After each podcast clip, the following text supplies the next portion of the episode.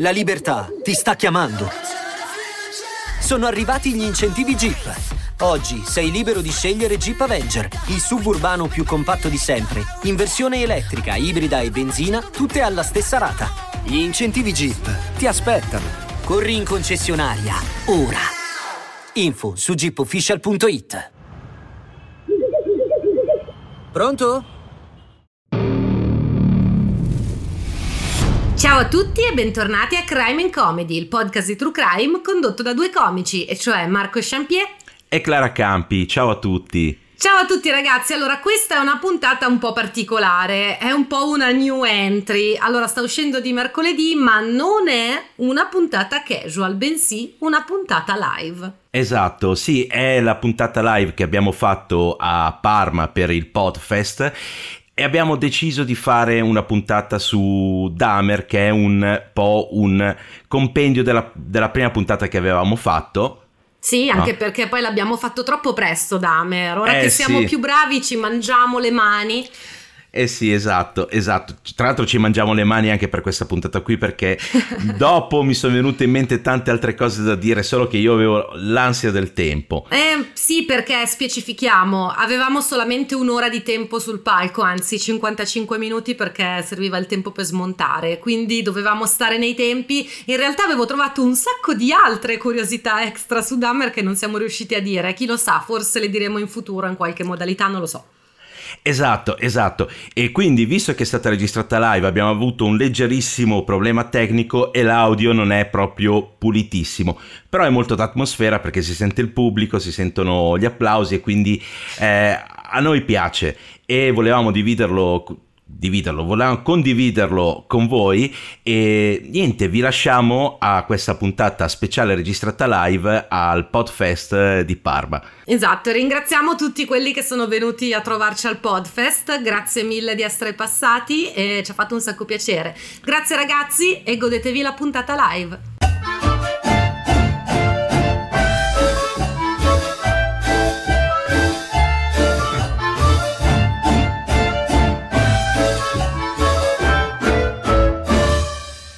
Che ho in faccia, quindi non leggerò un cazzo di appunti. Ma infatti non si legge assolutamente nulla, direi che è un ottimo inizio. Esatto, esatto, esatto. Comunque, eh, questa è la prima live, eh, la prima puntata registrata dal vivo, ma proprio in carne e ossa, di Crime in Comedy, che è un, il podcast di True Crime condotto da due stand-up comedian, che sono ovviamente Clara Campi e Marco Champier. Allora, visto che stasera abbiamo poco tempo e eh, cioè nel senso abbiamo solo un'ora, noi siamo abituati a, a sforare di brutto, andare sulle due ore, due, tre ore, abbiamo portato un argomento leggero perché stasera faremo un viaggio nella mente malata di Jeffrey Dahmer, il cannibale di Milwaukee.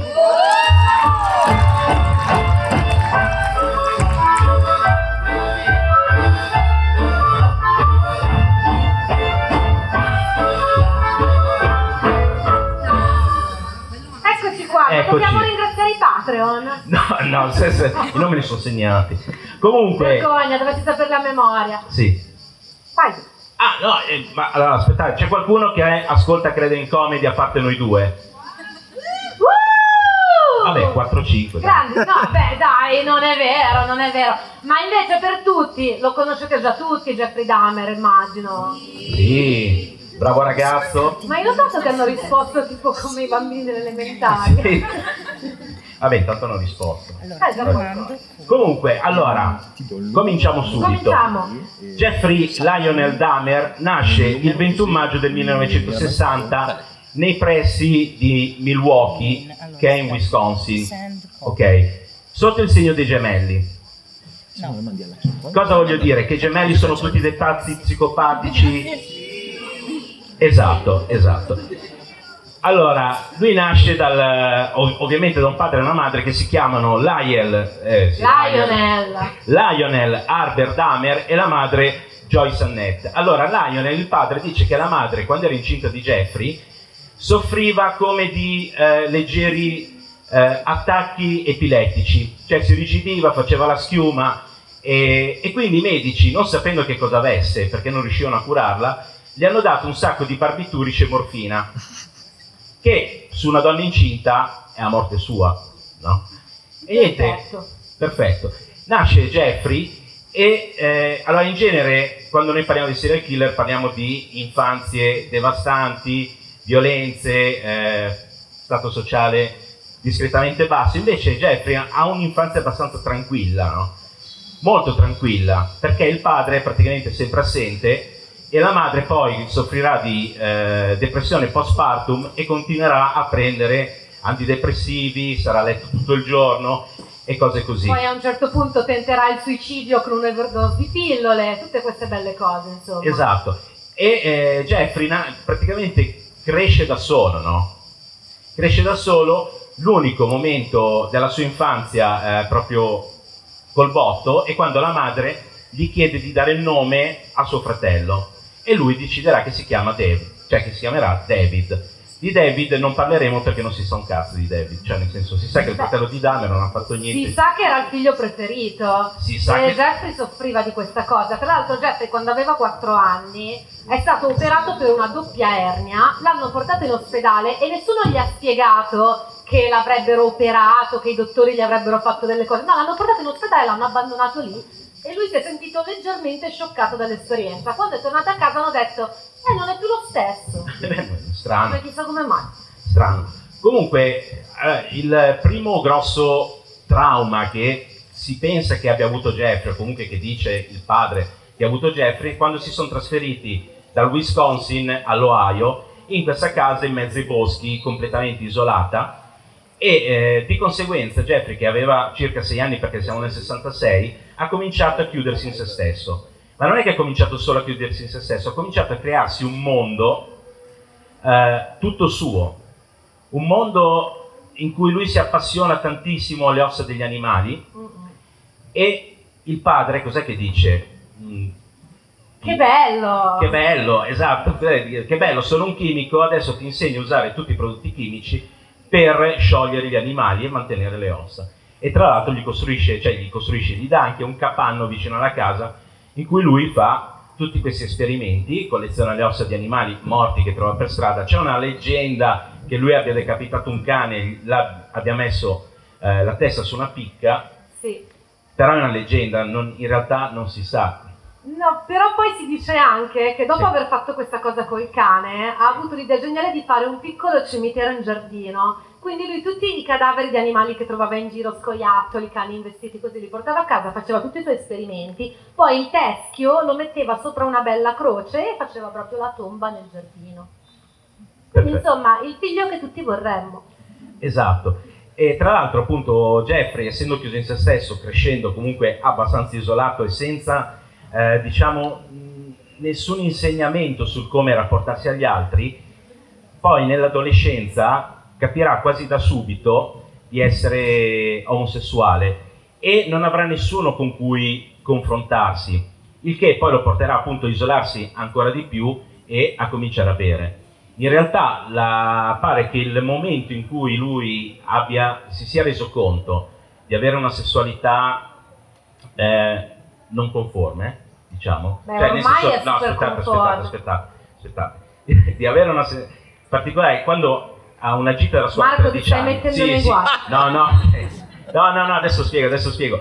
Eh, quando alla gita della scuola l'hanno portato a vedere una mostra no, di corpi sezionati e lui ha cominciato a eccitarsi vedendo le vene esposte, eh, il lucido del- dell'interiora, Mhm. ok? È stata la prima, e lui lì ha capito di avere appunto una sessualità non conforme, cioè nel senso non c'entra niente l'omosessualità, ok? Ok, va Ok. bene. No, poi aspetta, prima di arrivare all'adolescenza, però Sì. c'è un episodio che racconta suo padre, Lionel, perché suo padre comunque quando si è ritrovato un serial killer come figlio ha detto vabbè pubblichiamo un libro, perché due soldi facciamoceli su questa storia.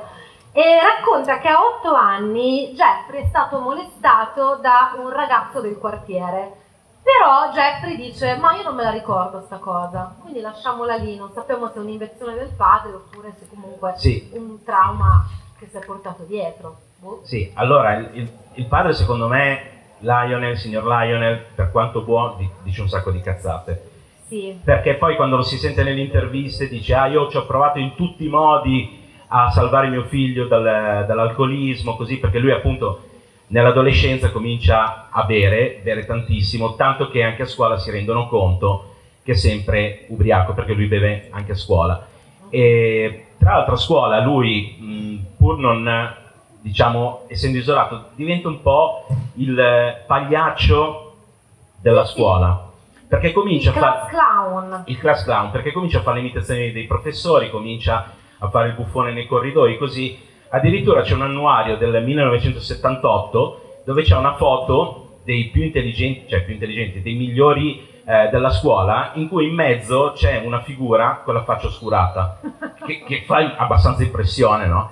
E quella figura con la faccia oscurata è proprio Jeffrey, Jeffrey Dahmer che eh, si inseriva nelle foto appunto dei gruppi Sì. e que- solo che se ne accorgevano dopo averla scattata, dopo averla sviluppata. Quindi ormai c'avevano quella foto lì e hanno detto, vabbè, cosa Lui era un maestro del fotobombing. Esatto, esatto. Si inseriva nelle foto di tutti per l'annuario, poi faceva anche dei simpatici scherzi tipo fingere attacchi epilettici in classe, Sì. questo tipo di cose, quindi... Ah, e poi dopo ovviamente iniziano a pagarlo i compagni di classe, no? iniziano a fargli le sfide. C'è una puntata dei Simpson dove c'è il signor Burns che dà i soldi a Homer per fare le cose umilianti. Sì. Ecco, i compagni di Dahmer fanno una cosa simile, gli dicevano do a Dahmer, do a Dahmer. Esatto, Quindi fai un Dahmer. esatto. Però alla fine lui riesce comunque a diplomarsi a fatica e nel 1978 rimane praticamente a casa da solo perché la madre e il padre divorziano. La madre decide di andare via col fratello David, il padre decide di, di andare via a vivere con la sua nuova compagna, con quella che stava frequentando, e nessuno lo dice a Jeffrey.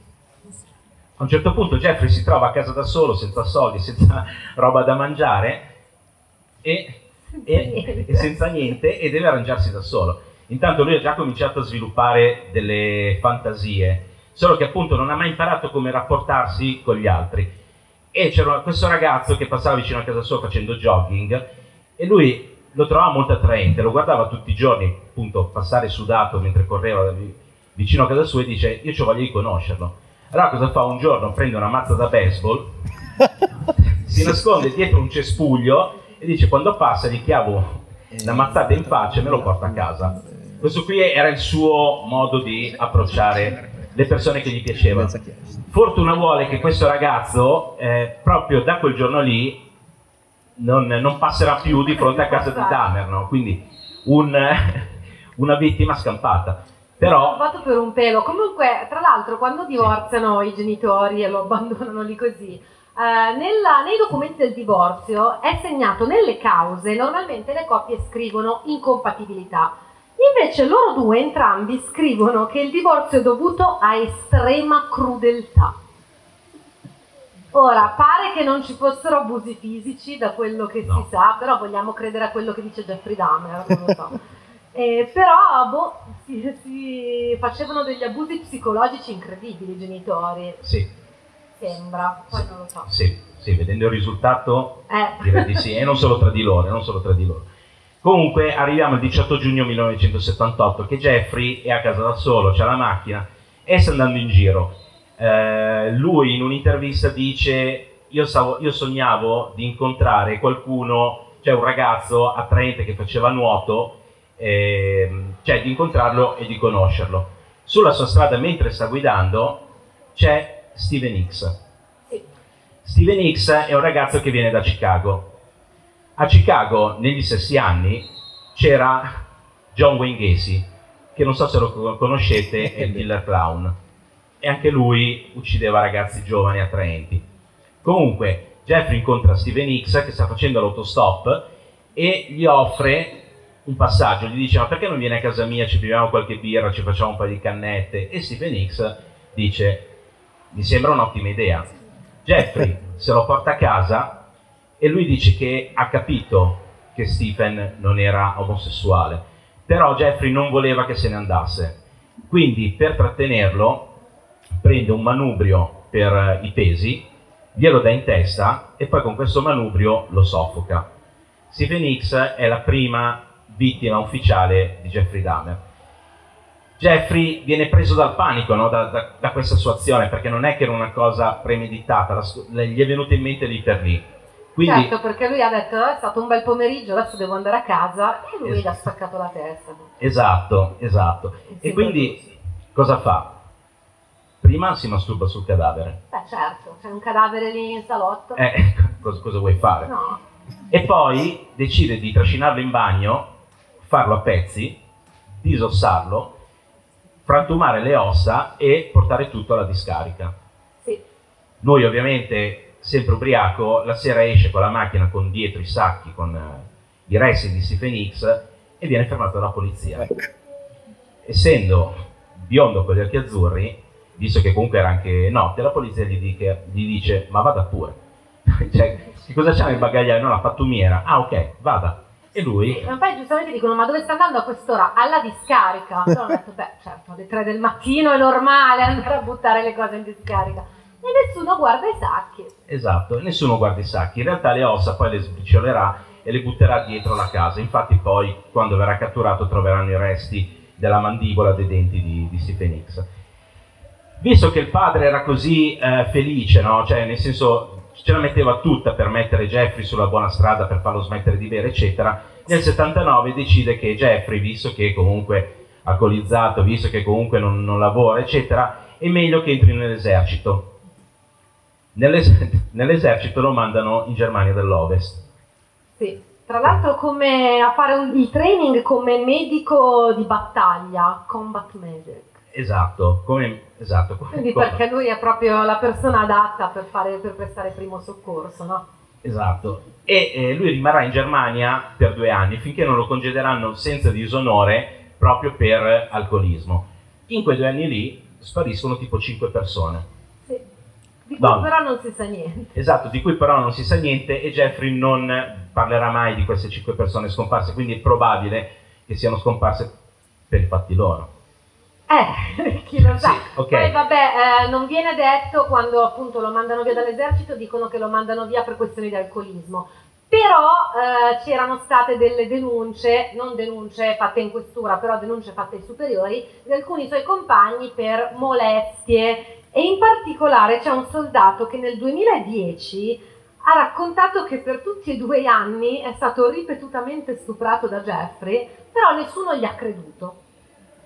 Quindi, Quindi, quindi così, comunque viene congedato e lui torna a Milwaukee. Il padre ovviamente dice Jeffrey è un problema, quindi cosa posso fare per lui? Lo manda a vivere con sua nonna. Sua nonna molto cattolica, cristiana, dava sempre in chiesa. In effetti Jeffrey con sua nonna per due anni, fino al 1983, si troverà bene perché appunto andando in chiesa, stando con sua nonna, eh, riesce a mitigare queste sue pulsioni molto forti. sì, No. per un breve periodo quasi smette di bere addirittura con la Eh. nonna, fanno le crostate insieme, Esatto, queste cose qua. esatto. Solo che appunto dopo due anni a un certo punto non, eh, cioè, i suoi impulsi sono troppo forti, allora comincia a frequentare la, la zona, diciamo, omosessuale di, di Milwaukee. No? Comincia a frequentare bar, comincia a frequentare saune e ha varie esperienze e vari rapporti, tra l'altro in, un, cioè in piena epidemia dell'HIV. Ah, è vero, Eh, cioè, ci ho pensato adesso. bravo. Co- sì. Però, Ah, tra l'altro in questo periodo si becca pure un po' di denunce per condotta molesta, ma per questo Sì. era dovuto più che altro all'alcolismo. Lui quando era ubriaco aveva sta cosa che doveva tirare fuori il pisello e fare l'elicottero davanti ai bambini. Quindi esatto, Ognuno ha i suoi vizi e quindi si è beccato due denunce per questa cosa ed è stato schedato come eh, sex offender, come si dice, offensore sessuale, no, Sì. non è la parola giusta. è mol- molestatore. No, Non lo so perché una volta è stato anche sex arrestato. offender. Una volta è stato anche arrestato in una fiera perché si stava masturbando dopo aver conosciuto un ragazzo. Sì, sì, sì, sì. Però Queste cose qua gli sì, sì, sì. fare, sì. Sì. E, e niente, lui appunto frequenta questa zona qua, frequenta questi I locali gay, Esatto. cioè anche le saune credo che frequentasse, le Sì. saune gay chiaramente, non le saune generiche. Sì.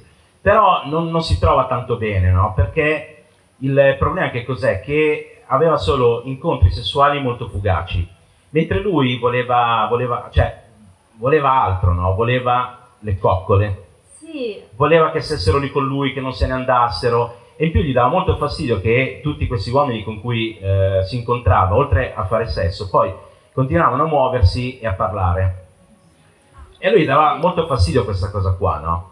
Quindi cosa dice? Cioè se io riesco a tipo farli stare tranquilli, posso fare quello che voglio. E quindi con dei sotterfugi eh, praticamente scioglie un potente sonnifero, l'Alcion, nei drink di questi uomini e se li tiene il più possibile. All'inizio comincia con una o due pastiglie, poi dice: più io aumento le pastiglie, più loro stanno con me. Esatto, svenuti tra l'altro, quindi svenuti. stanno con me, non parlano e non si muovono, è perfetto. Esatto, e, e niente, lui in questo periodo dice che comu- comunque ha cominciato a smettere di vedere gli altri come persone e ha cominciato a vederli come oggetto di piacere sessuale. Finché nel 1985 eh, succede una cosa, nel senso che uno lo droga un po' troppo e questo qua finisce all'ospedale. Eh, quindi Jeffrey viene tipo bannato dal locale dove aveva conosciuto, da, da questa sauna dove aveva conosciuto questo tipo qui. E, mm, e niente, lui in questo momento si accorge che quello che sta facendo potrebbe essere pericoloso no? per, per, gli altri. Quindi anche qui tenta di, eh, diciamo, trattenersi e cosa fa per trattenersi? Dice a me piacciono le persone che stanno ferme, quindi va in un grande magazzino, si nasconde nel bagno, di notte esce, ruba un manichino e se lo porta nello scantinato di sua nonna. Esatto. E con questo manichino... Eh, sperimenta. Sperimenta, esatto, sperimenta, solo che... Ma il, il manichino non è il massimo. Eh? Il manichino non è il massimo, soprattutto il manichino non è il massimo quando tua nonna se ne accorge e glielo dice a tuo padre. Mm-mm che è un po', è un po così. E quindi torna... Sì, perché poi la nonna glielo butta al manichino. Sì, poi c'è una litigata dalla Madonna eh. tra Jeffrey, la nonna il padre, eh. una cosa così. E il... Eh, però appunto eh, lui comunque eh, ha deciso di seguire solo le sue pulsioni, non quello che dice la morale comune, non quello che gli dice la testa, non quello che è il bene e il male, no? Quindi lui dice no, il bene per me è quello che sento io. Il 21 novembre del 1987 conosce Steven Tuomi. È un ragazzo che lui reputa molto attraente, molto simpatico, gli, gli dice ma perché non ce ne andiamo da qualche parte, lo porta all'Ambassador Hotel. Qua non si sa che cosa succede esattamente, perché la mattina dopo Jeffrey si sveglia con Steven Tuomi morto accanto a lui con le costole spezzate, lui e Jeffrey ha le braccia piene di lividi dice non lo so che cosa è successo veramente, probabilmente ho sbagliato, ho bevuto un po' del suo drink, eh, drogato, eccetera, fatto sta che forse, forse stanotte l'ho ammazzato di botte. Eh, ma non si ricorda. Ma non si, ma non si ricorda. troppo. Esatto. Quello che si ricorda è che eh, non sapendo cosa fare va al centro commerciale, compra una valigia, torna in albergo, prende il suo ragazzo, lo mette dentro la valigia perché tanto ha le ossa rotte, quindi ci sta, la carica su un, eh, su un, taxi e torna a casa della nonna. Lascia la valigia nello scantinato della nonna per una settimana uh-uh. finché sua nonna appunto prende e va in, uh, a messa. Lui cosa fa? Tira fuori questo ragazzo, lo disossa. Butta via i resti, sbriciola le ossa e i resti di questo ragazzo, di Steven Tuomi, non verranno mai più trovati. Mai. Mai. Però inizialmente lui si tiene la testa, eh, perché All'inizio lo trovava sì. molto bello. Lui quando usciva con un ragazzo molto bello poi voleva tenere la testa più tempo possibile, anche per fare, insomma, per darsi i bacini, queste cose. Poi quando iniziavano a uscire troppi vermi doveva trovare un modo di sbarazzarsene, però finché dura. Esatto. Ecco, eh, qua vabbè, diciamolo, Jeffrey Dahmer è quello che viene chiamato killer per libidine ossia lui uccide per un proprio piacere sessuale, cioè non uccide per uccidere, uccide per soddisfare le sue eh, pulsioni. Sì. sì. Questo fino al settembre del 1988, perché ovviamente la nonna stufa di questo via vai di ragazzi vivi che passano da casa sua, che vanno giù. Da questo via, perché il vai non c'era, cioè lei vedeva tutti questi ragazzi che andavano a casa e nessuno che andava mai via. Poi tra l'altro parlando di litigate, sì. oltre a quella del manichino, ce n'è stata un'altra, mm-hmm. perché il padre eh, è andato a rovistare, perché comunque il padre era, era assente, ma quando veniva rompeva i coglioni, cioè quello, quello sì, quindi è andato a rovistare nella, nella cantina dove Jeffrey amava passare il tempo a smembrare ragazzi, ma anche a fare altre cose, e nell'armadio trova una scatola chiusa con un lucchetto e il padre si convince che in quella scatola c'è del porno. E allora rompe le scatole a Jeffrey dicendo: Ma non puoi tenere il porno dalla nonna, non puoi tenere il porno dalla. Che poi, tra l'altro, fosse anche stato porno, ce l'aveva comunque nella scatola col lucchetto. Quindi la nonna o si metteva lì con la porcina ad aprire, oppure non vedo quale fosse il problema. Comunque, in ogni caso, il padre eh, lo vuole costringere ad aprire questo coso, forse perché glielo voleva rubare il porno, perché che senso ha? Eh sì, voleva verificare che effettivamente ci fosse il porno. Jeffrey dice, aspetta, aspetta, aspetta, aspetta, non so come cazzo fare, riesce a mandare via il padre, poi va in edicola, compra un sacco di riviste porno etero, perché Jeffrey aveva i porno gay e non voleva che suo padre lo sapesse, torna a casa, apre la scatola, dentro la scatola c'era una testa e un pene. Quindi non c'era del porno, il pene magari è considerabile come porno, non lo so. E quindi li mette in un'altra scatola, in quella scatola mette le riviste che ha comprato in edicola e poi consegna la scatola al padre.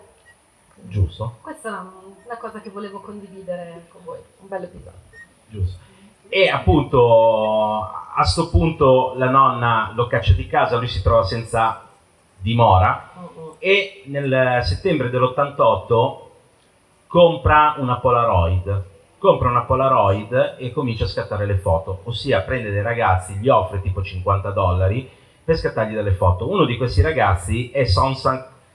Scusate, qui il nome Allora, anche quando abbiamo fatto la prima puntata, però tu ti sei impuntato che dovevi dire questo nome. Io avevo detto un ragazzino e lui... Allora, No, dillo. no, è, è perché è importante. Allora, è Sonsak Sintasonfon, un lautiano, quindi del Laos, di 14 anni. Lo porta a casa, gli fa le foto, vestito, svestito, eccetera. Quando lo sta per aggredire, questo ragazzo riesce a scappare. Riesce a scappare, lo denuncia, ovviamente beccano Jeffrey, visto i precedenti di, che andava in, in giro col pisello di fuori. Sì, sì, sì, era già nel registro di sex offender. E tra l'altro questo ragazzo lo va a denunciare anche perché comunque si è accorto che, perché gli avevo offerto da bere, e si, è acco- si era accorto di essere Sì. stato drogato, solo che non essendosi scolato tutto il drink non era stramazzato a terra e quindi era Esatto. riuscito, gli hanno fatto le analisi e hanno visto che effettivamente era stato drogato, quindi comunque lo denuncia. Esatto, esatto. E, e niente, Jeffrey viene, viene beccato, gli- alla fine del processo gli danno 10 mesi di, di prigione e 5 anni di libertà vigilata. Mentre aspetta la sentenza, Jeffrey uccide un altro ragazzo.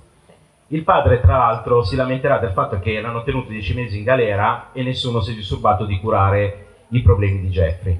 Perché per il padre di Jeffrey, il eh, Jeffrey era un problema ma era un problema che doveva occuparsi- di cui doveva occuparsi qualcun altro, perché prima l'esercito, poi la nonna, poi lo Stato, visto che è in galera. Cioè, e questo qui è tutto il supporto che il padre ha dato. Poi, vabbè, dopo la morte, che ha scritto il libro, dice no, a me dispiace per mio figlio, fa finta di piangere, eccetera. Beh, però, però aspetta, in difesa Sì. del padre lui per dei brevi periodi aveva provato a tenerselo in casa, ma sua moglie Sherry giustamente era inquietata e alla fine c'aveva ragione Sherry, eh. Sì. Tutti a dire che stronza che non vuole il figlio del compagno, però c'aveva ragione lei.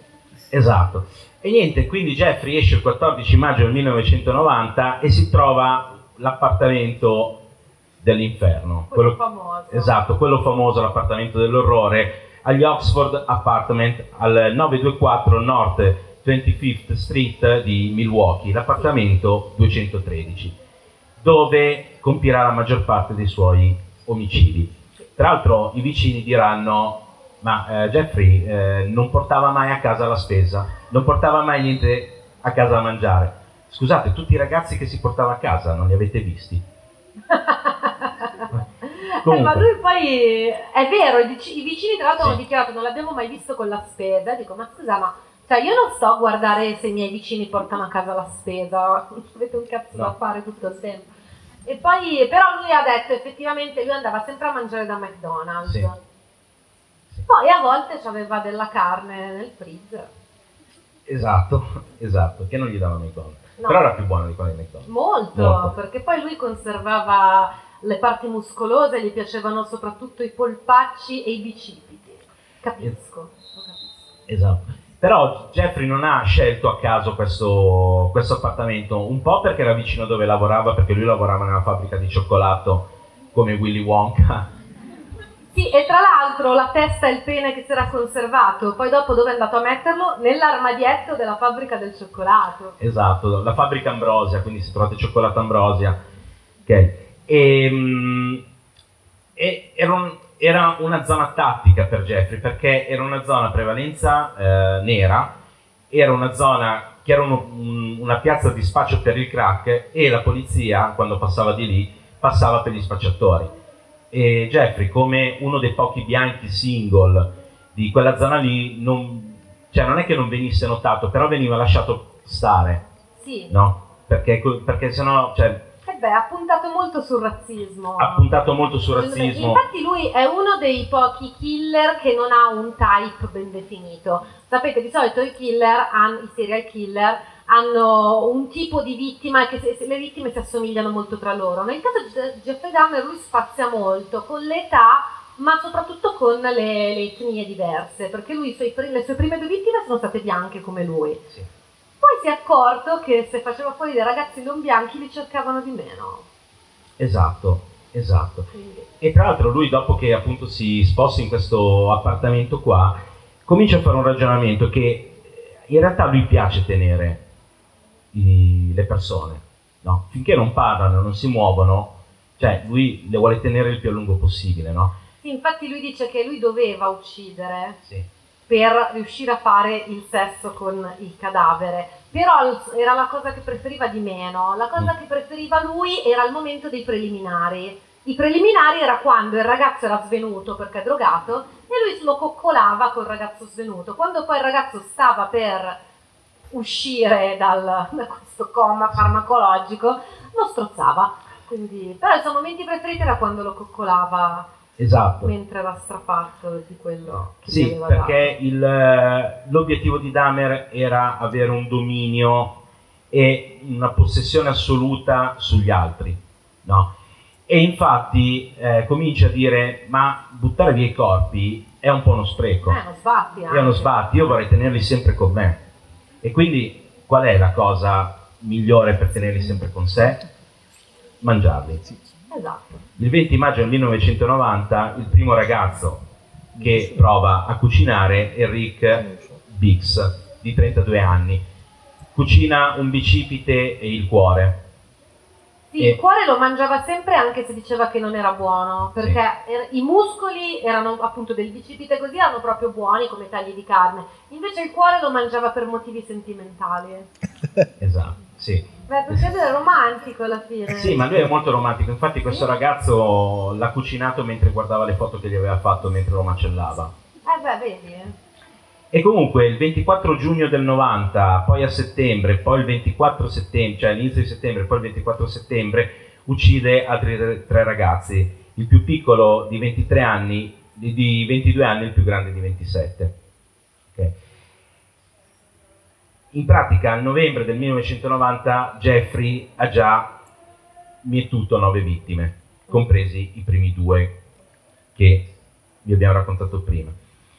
E quell'anno lì passa il ringraziamento in famiglia, gli chiedono come va, lui dice no va bene, sto lavorando tanto, faccio i turni, vado sempre da McDonald's a mangiare perché la nonna gli chiede: Ma sei andato in palestra che ti vede in forma? Fa no, vado, vado sempre in. No, faccio una dieta proteica. sì, esatto, e lottare comunque ti tiene in forma. Il 24 febbraio del 91 e il 7 aprile del, sempre del 91 uccide un ragazzo di 17 e uno di 19 anni.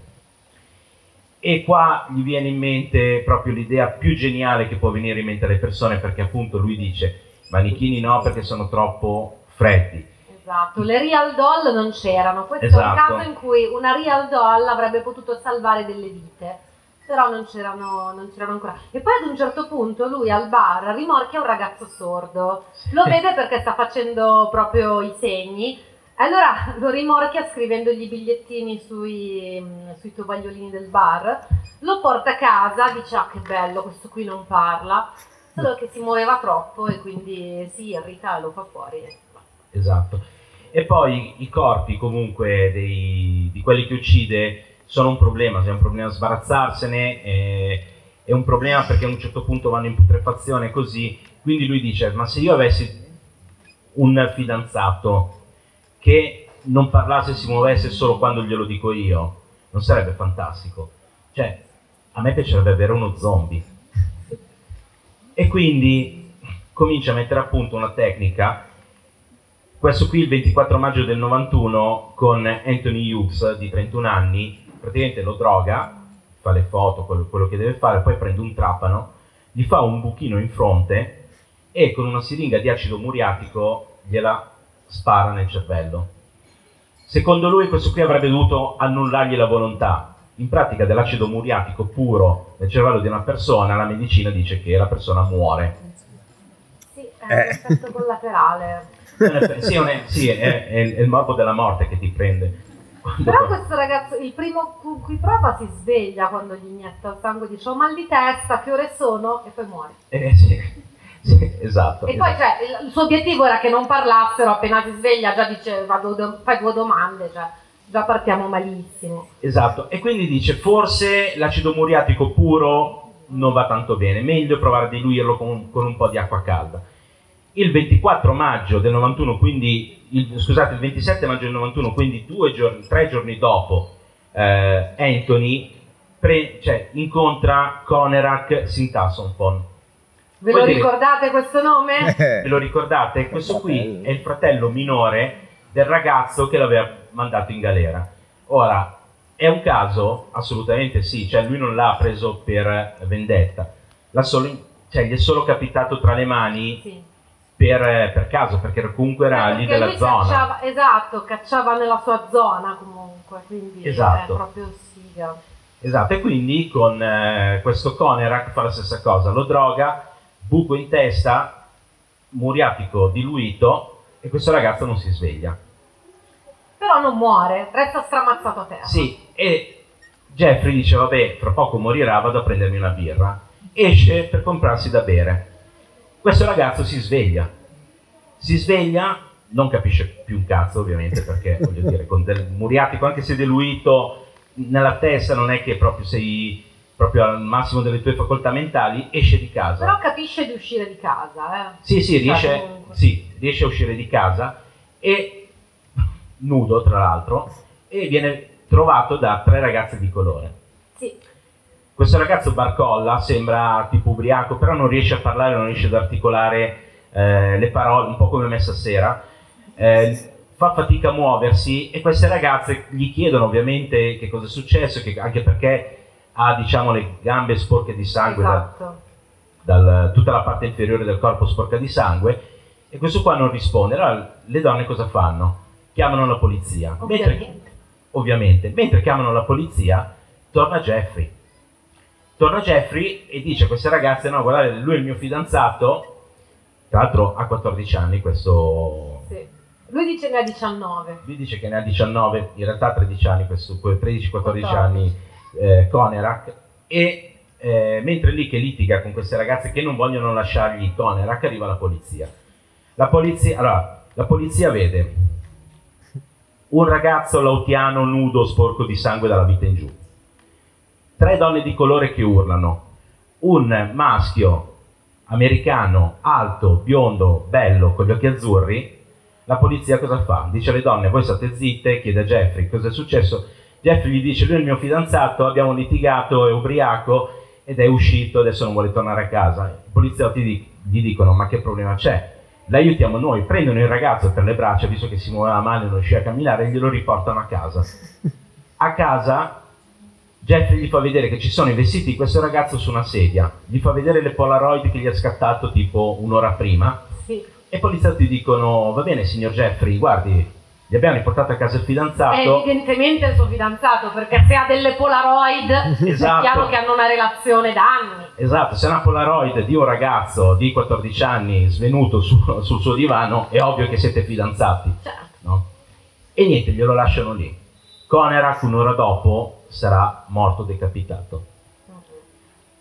E tra l'altro, se i poliziotti avessero guardato un minimo nell'appartamento, in camera da letto di Jeffrey c'era ancora il corpo di Anthony Hughes, il primo a cui aveva provato a iniettare il, esatto. il Poi si era, muriatico. fatto, si era anche fatto una specie di altare a un certo punto Jeffrey per commemorare le sue vittime. Quindi aveva un altare con tipo, lui dice, due scheletri quasi completi e poi cinque teschi che ad un certo punto diventeranno dieci perché lui aveva l'ossessione di conservare i teschi. Quindi proprio bolliva nel pentolone le teste per cercare di ripulire il teschio, memore degli insegnamenti del padre Esatto. su come pulire le ossa.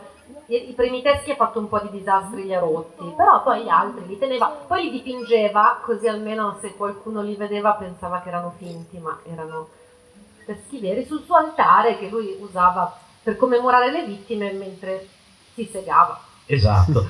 e eh, visto che comunque c'aveva l'altare, visto che comunque c'aveva i corpi di cui sbarazzarsi, che era sempre un problema quello dei corpi che dopo un po' puzzano, decide di prendere un fusto di quelli grossi di plastica, riempirlo di acido muriatico e pucciargli dentro i corpi delle vittime.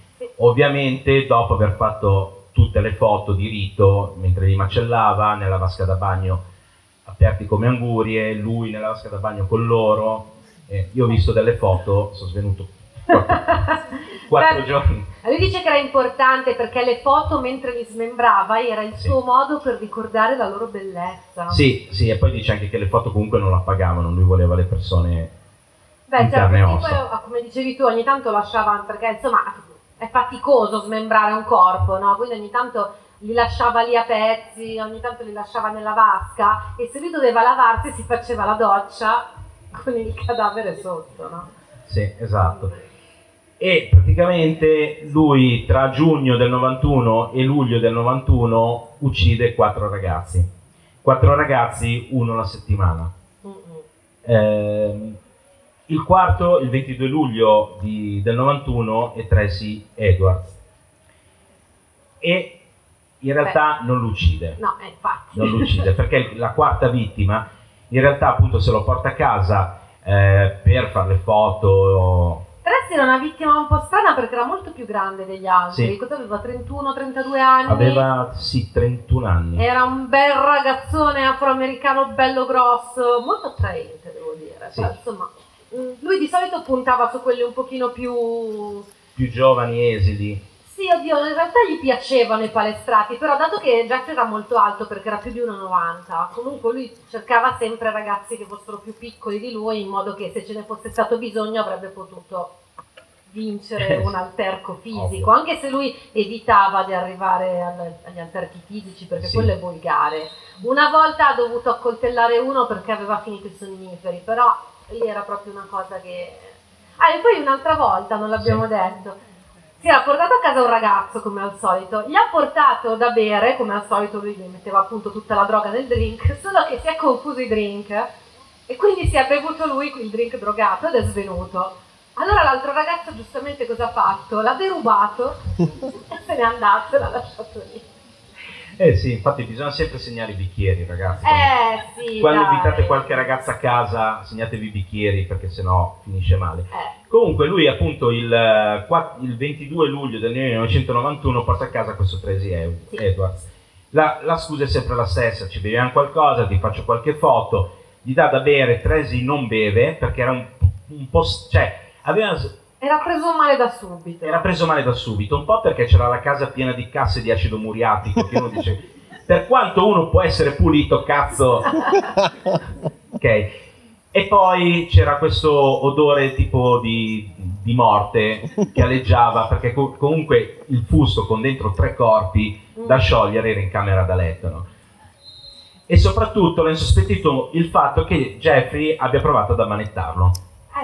Per fargli le foto e Tracy ha detto no ma io cioè, ce la faccio a farmi fare le foto anche senza essere ammanettato. no? C'è un- una piccola colluttazione più o meno, a un certo punto Tracy si trova sdraiato a letto con Jeffrey ah, con un coltello in mano appoggiato sul suo petto, con la testa sul suo petto, che gli dice una roba tipo senti come batte il tuo cuore? Io fra poco me lo mangio. Perché Tracy si trova appunto con questa manetta attaccata, perché una gliela mette, l'altra non riesce a mettergliela. Poi questo qui voleva andarsene, allora lui ha preso il coltello per minacciarlo, poi Esatto. hanno fatto questa roba qua. E questo ovviamente stava tutto il tempo a cercare di elaborare un piano per fuggire. Esatto. E il piano qual è? Faccio finta di andare in bagno, scappo dalla finestra. Jeffrey prova a bloccarlo, alla fine Tracy era più grande di lui, gli dà un calcio sullo stomaco, Jeffrey cade per terra e Tracy si lancia fuori dalla porta. Si lancia fuori dagli Oxford Apartments e comincia a correre per strada. Consideriamo che è un tipo di colore solo con i pantaloni a petto nudo e senza scarpe. Caso vuole che passi di lì una pattuglia che veda il suo tipo. Ovviamente si ferma perché dice: Cazzo, questo qui lo dobbiamo arrestare subito subito. E invece Tracy gli dice: Guardate che c'è un pazzo che ha provato, che ha detto che mi avrebbe mangiato il cuore. I poliziotti vanno a casa di Jeffrey Dahmer. Quando lui vede che ci sono insieme i poliziotti. a Tracy, tra l'altro. Insieme a Tracy. Infatti, quando entrano erano già, cioè non- erano un po' scettici. Tracy gli, gli indica il coltello che nel frattempo era caduto a terra. Era con quello che mi ha minacciato. Allora poliziotto ha detto: Vabbè, diamo un'occhiata. Diamo un'occhiata, no? E cosa fanno? Aprono il frigo. Eh, Aprono il frigo e ci trovano dentro una testa, dei peni, vari muscoli di bicipiti e quadricipiti e un cuore.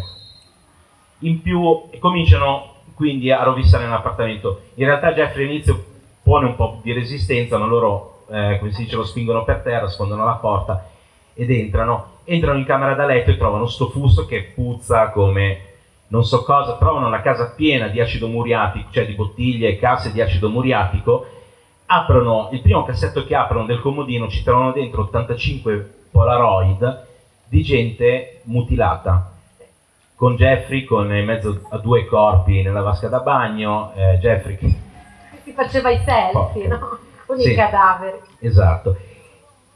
E lui in tutto questo ha ucciso 17 vittime.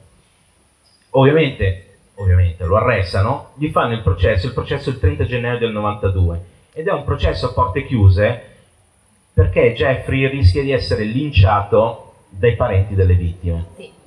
cosa che poi succederà in, eh, anche durante eh, quando il giudice fa parlare i parenti delle vittime, se volete dire qualcosa all'imputato, una salterà su, dovrà essere fermata tipo da tre poliziotti perché ha cominciato a dire t'ammazzi, t'ammazzi, gli stava saltando addosso, lui è rimasto freddo, Sì. lui è rimasto abbastanza freddo. E niente, quindi viene condannato a tipo 150 anni di, di galera, ossia 10 anni, eh, c'è un ergastolo più 10 anni Sì, per per, ogni vittima. per ehm, 15, 15 life sentences. Sì, quindi esatto. Perché forse gli altri due non avevano trovato... No, uno, uno era in Ohio e quindi Sì, l'hanno poi esatto. condannato per il sedicesimo, il primo Steven X perché era in Ohio. E in realtà per Steven Tuomi, anche se lui ha confessato non avendo mai trovato né i resti né, né niente, Steven È Tuomi ancora persona dispersa. è ancora persona dispersa anche, anche se c'è eh, ovviamente la sua, la sua lapide al cimitero perché la famiglia lo sa che è morto, però per la, Jeffrey. Sì, esatto, però per, per la polizia se non c'è il corpo non, eh, non c'è il crimine. Mhm. Purtroppo anche se ha confessato. E il- le, ultime, cioè le ultime, e Jeffrey al, eh, In tribunale, in tribu- alla sentenza. Esatto, dirà queste parole, dirà, ora è finita, qui non si è mai trattato di cercare di essere liberato, non ho voluto mai la libertà, sinceramente volevo la pena capitale per me stesso. Infatti lui quando è stato arrestato, primo, al primo poliziotto che l'ha interrogato, gli ha detto ma perché non mi spari subito? Cioè se sparassi a uno come me diventeresti, diventeresti famoso subito. E Jeffrey in effetti voleva la pena di morte. Dice, qui si è trattato di dire al mondo che ho fatto quello che ho fatto, ma non per ragioni di odio. Non ho odiato nessuno. Sapevo di essere malato o malvagio o entrambe le cose. Ora so di essere stato malato. I dottori mi hanno parlato della mia malattia e ora mi sento in pace. So quanto male ho causato. Grazie a Dio non potrò più fare del male a nessuno. Credo che solo il Signore Gesù Cristo possa salvarmi dai miei peccati. Non chiedo attenuanti. E prende la pena così come, come gliela danno. In Wisconsin non c'è la pena di morte, infatti non viene condannato alla, alla pena di morte, No. ma appunto viene condannato alla fine, diciamo, a 150 anni, una roba del genere. Nel... No, a 950 Sì, scusate, 900... 957 Scusa. anni. Sì, 957 anni, sì, ho detto male. E, sai, no, cioè, sì. magari, sì, no. magari se arriva a mille anni, magari poi esce, no? sì, sì, esatto, esatto. Tra l'altro non, chiedere, non, poteva neanche chiedere la libertà di parola, la libertà condizionale. Fare appello, appello non l'ha neanche mai voluto fare. Ma giustamente, che cazzo di appello deve fare? No, nessuno. okay. Comunque in carcere era un carcerato modello che si è convertito al cristianesimo. Uh-huh. Il 13 luglio che del... banalità, tra l'altro. Eh, vabbè, però troppo. Comunque il primo anno lo fanno, lo fanno in isolamento, cioè sì. lo mettono in isolamento più che altro per la sua protezione che per tutto il resto. Esatto.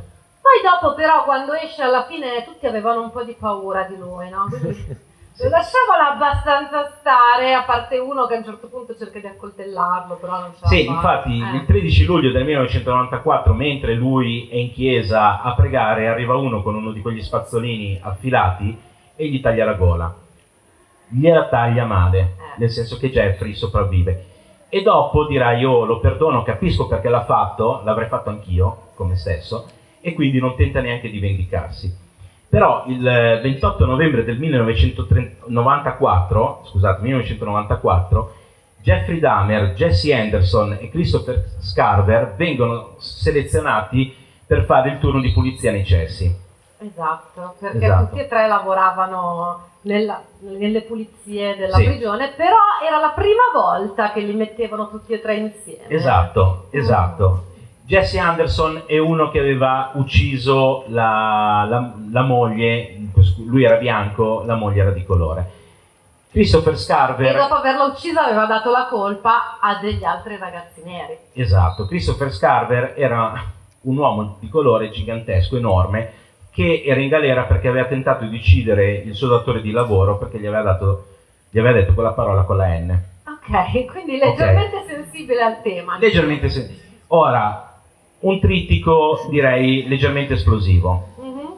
Il poliziotto che doveva fare da guardia dice ragazzi adesso continuate a pulire, fate i buoni che io vado un attimo in bagno. Continuate a pulire qui in palestra. Esatto, qui in palestra, che io vado un attimo in bagno. Quando torna ci sono Jeffrey Dahmer e Jesse Anderson con il cranio sfondato. L'unico sopravvissuto con in mano un bilanciere sporco di sangue è questo Christopher Scarver, che poi dirà guardate io non volevo però me l'ha detto Dio e quando Dio ti dice uccidi queste persone qua non è che gli puoi dire di no perché eh, insomma.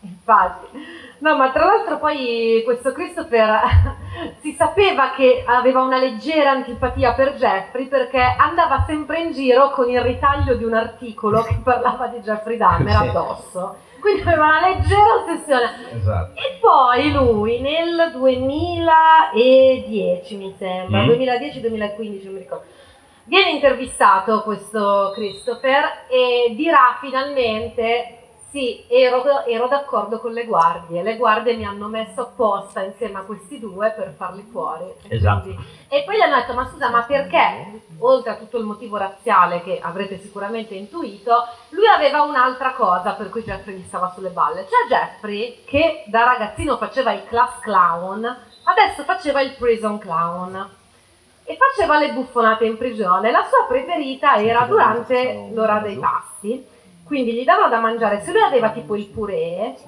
lui con la forchetta modellava il purè tipo a forma di mano e poi faceva vedere agli altri che si mangiava la mano, oppure se aveva il riso lo faceva a forma di omino, e diceva visto io mangio le persone.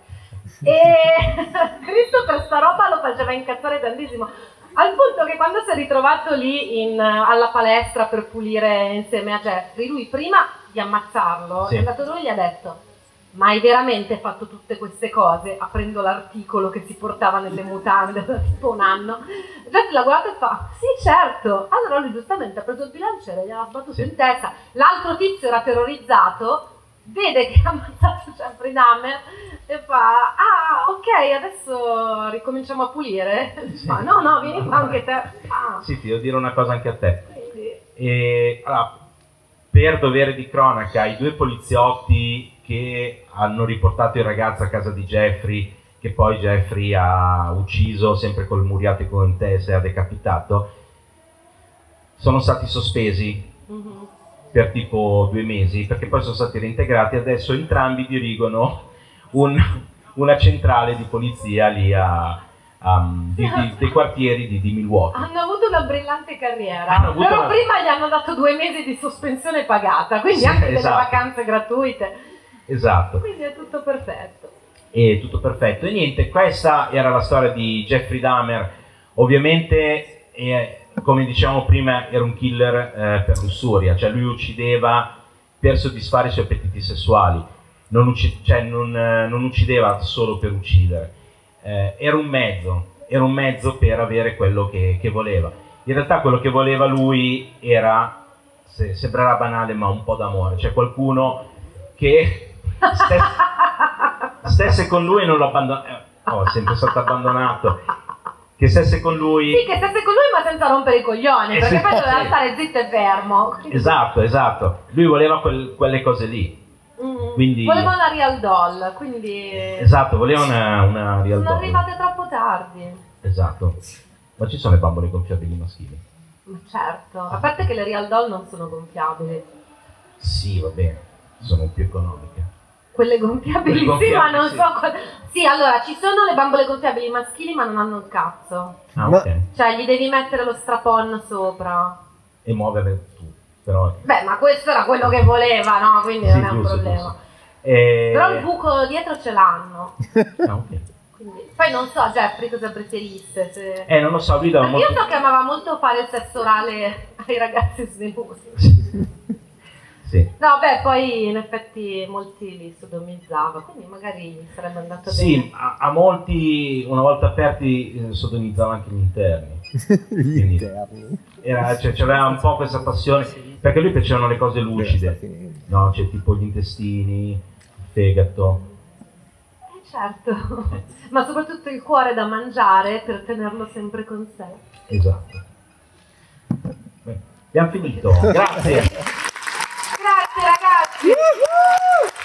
Grazie mille. E alla prossima. Noi usciamo tutte le domeniche. Crime and Comedy. Grazie.